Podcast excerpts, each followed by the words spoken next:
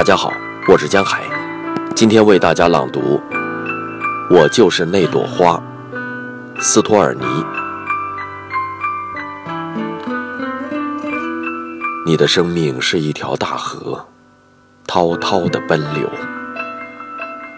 在你的岸边，我美好的生长，不为人所见。我就是那朵。隐藏在灯芯草、菖蒲草里的花儿，你的滋养是怜悯。然而，也许你从未看我一眼。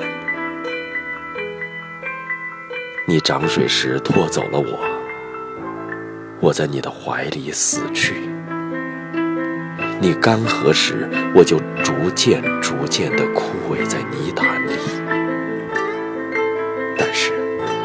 我将会重新美好的生长。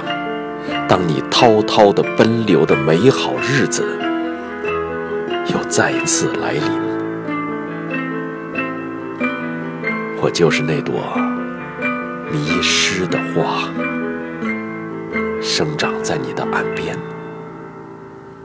我是那么谦卑沉静，在所有的春天。